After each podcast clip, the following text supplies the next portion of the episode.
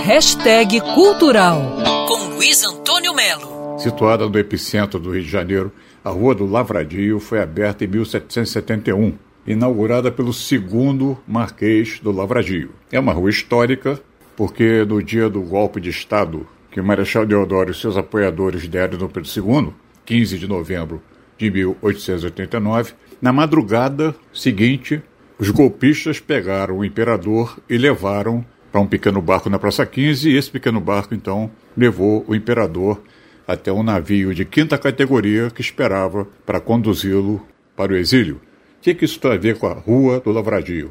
Ele teria passado por ali ao ser conduzido à força de volta para a Europa, que cresce, evolui, amadurece cada vez mais a Feira do Lavradio, da Rua do Lavradio, que acontece aos sábados.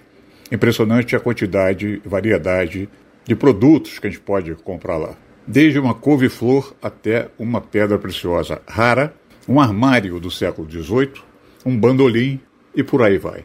Então, eu já pinto já há 22 anos, estou na Feira do Lavradio há 6 e assim, para mim, como já citei na, na passagem, melhor evento do Rio, familiar, enfim, artístico, gastronômico, um corredor cultural que aqui você só encontra na Lapa. E você tem um evento culturalmente falando, familiar, você possa vir com sua família, sua esposa, seu filho, enfim, parentes de outros países do mundo também, para poder agregar aqui.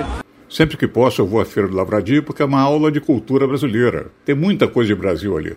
E tudo aconteceu quando a rua foi integrada ao chamado Corredor Cultural, anos atrás, e virou esse palco ao ar livre que apresenta música praticamente de 100 em 100 metros. Vale a pena aparecer lá, sábado, a partir de 8 da manhã. Feira da Rua do Lavradio, evidentemente, na Rua do Lavradio, centro da cidade. Vale a pena conferir. Luiz Antônio Melo, para Band News FM. Quer ouvir essa coluna novamente? É só procurar nas plataformas de streaming de áudio. Conheça mais dos podcasts da Band News FM Rio.